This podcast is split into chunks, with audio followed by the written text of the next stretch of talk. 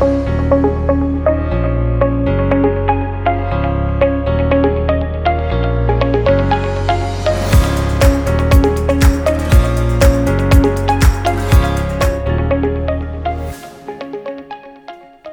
people of God. My name is Francis Wessel, and I want to give you a warm welcome to the Cornerstone Podcast presented by Global Grace Ministries.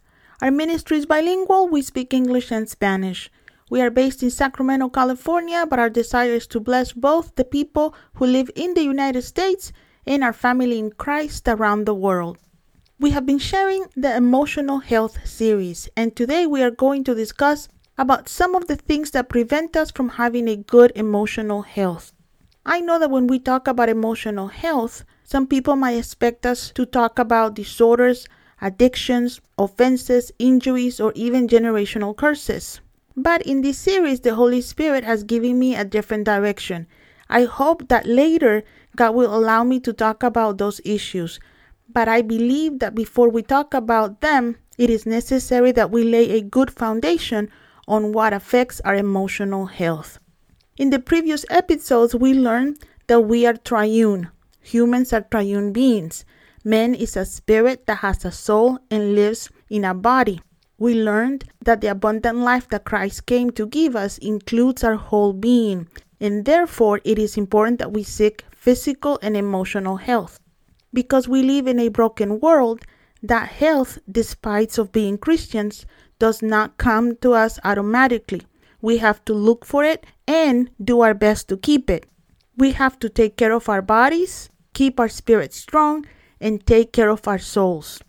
In the past episode, we talked about a few things we can do to seek emotional health, and today we are going to talk about things that affect or prevent us from obtaining and retaining the health of our souls. Obviously, we are not going to be able to cover everything that affects our progress in seeking emotional health. But in this episode, I want to cover a few things that can prevent us from having a healthy soul. The first one, in my opinion, the most obvious, is the lack of forgiveness. Matthew 6 14 and 15 tells us, For if you forgive other people when they sin against you, your heavenly Father will also forgive you. But if you do not forgive others their sins, your Father will not forgive your sins. Children of God, no one can live in this world without being offended.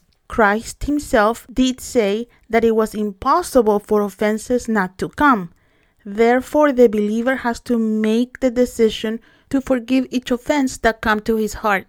I love John Bevere's book, The Bait of Satan, because it compares offenses to a hunter's snare. Every time we do not forgive offenses, we fall into a trap of the devil, which keep us imprisoned until we manage to forgive the people who have offended us. Please do not think that when I say that we have to forgive, I am considering forgiveness as something easy or light to grant. I understand that it's one thing to forgive the person who unintentionally hurts us, and another to forgive the person who abused us for years. However, by not forgiving people who offend us, we are also preventing God from forgiving our offenses and keeping our souls in pain. In my opinion, the first step to emotional health is forgiveness. And once we decide to forgive, God gives us the grace and the ability to do so. If you have any grudges in your heart, decide to get out of that prison. Forgive the one who offended you, and God will forgive you. Another thing that affects our emotional sanity is sin. A person in sin has the doors open to his life to the devil. Many people want to receive emotional healing but are not willing to work on their lives and turn away from sin. I believe that up to a point, some ministers are to blame for the fact that people who go to church no longer seek holiness. Some pastors hardly ever talk about the need we have as the body of Christ to get away from sin. That is why sometimes there's no difference between the lifestyle of Christians and that of people who do not know God. It is illogical to expect that our lives will be different from the lives of those who do not have a relationship with Christ if we live just like them. Remember, the more we look like Christ, the less pain we cause, and we live in less pain. One of the signs of an unhealthy soul that Christians often do not consider sin is anger, especially uncontrolled anger. That emotion leads us to lose our tempers and hurt the people who are the closest to us. Now, to talk about uncontrolled anger with people who get angry easily is like talking about alcoholism with alcoholics. They don't like to admit that they have a problem, but everyone around them suffers the consequences of their problems. Most Christians who lose their tempers or are angry all the time consider that to be part of their personalities. But anger, my friends, is an emotion, not a personality trait. Emotions help us deal with the circumstances of our lives. They are not who we are. Some of us have a strong temperament or temper than other people because we are called to be leaders. We can be people of strong characters. We can be decisive. We are people who easily express our opinions and are not so easily persuaded.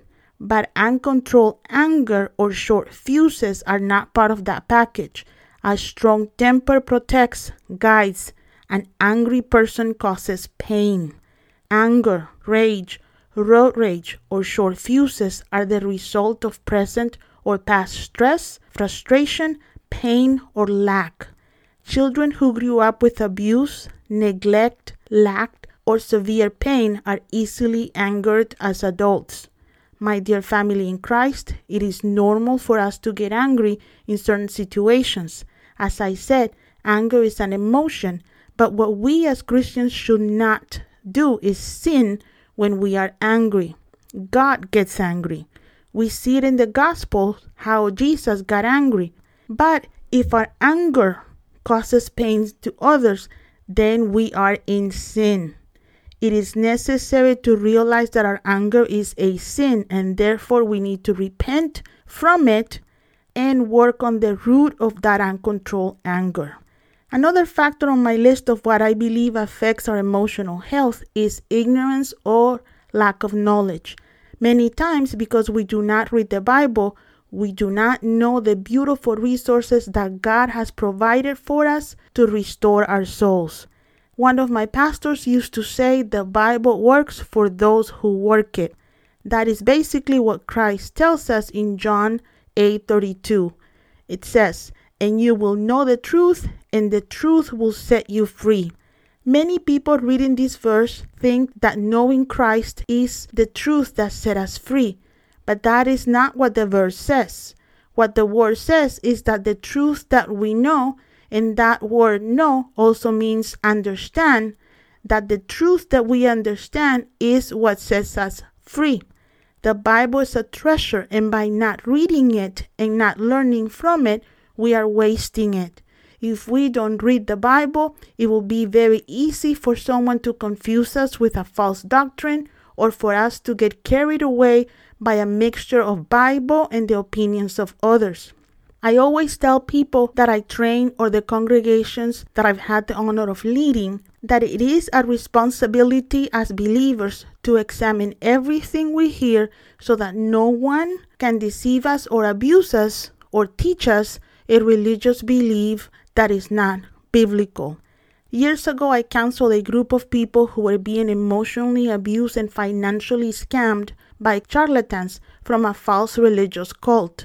They took advantage of the sincere hearts of these people who did not know much about the Bible but who loved God with all their hearts. Read your Bible, my friend. I guarantee you, you will not regret it. Another factor that affects our progress towards emotional health is that sometimes we have lived in so much pain that we have grown accustomed to it. One time I was doing an altar call because there was an anointing for healing in that place, and God asked me to call all the people who were sick to come to the front.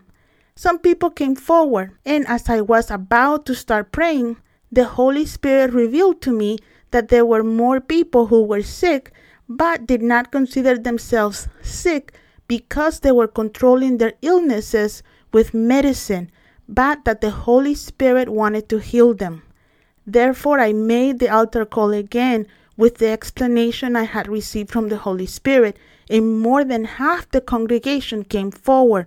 Many were healed from illnesses such as chronic headaches, back pain, menstrual problems, high blood pressure, and diabetes, who will not have been healed because they did not consider themselves sick. They have become accustomed to their ailments. God does not want us to live slaved under the control of any physical or emotional disorder. Sometimes I hear people talking about their problems as if they were talking about their pets. They talk about their anxiety as if it was something that they have resigned to live the rest of their lives with. Many tell me that they suffer from nightmares, night terrors, uncontrolled anger, and speak of it as if only in heaven that will disappear. My friend, if you are a Christian, Christ died to set you free. Psalms 113 tells us that God heals all our diseases and satisfies our mouth with good. Do not claim your emotional problem as if they were something good. Ask God for your freedom.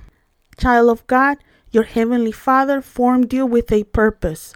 You are not an accident. God and the kingdom of heaven need you. Make your life count. Never give up looking for health, either physical or emotional. If you are alive, it is because God is not done with you yet. The healthier or more wholesome you are, the more you can shine the light of Christ around you. Don't let anything or anyone stop your progress towards emotional health. Thank you so much for the time you gave me today. For me to spend time with you is a real privilege. We pray for all our listeners, but if you would like to share a particular prayer request, please write us at info at globalgraceministries.com.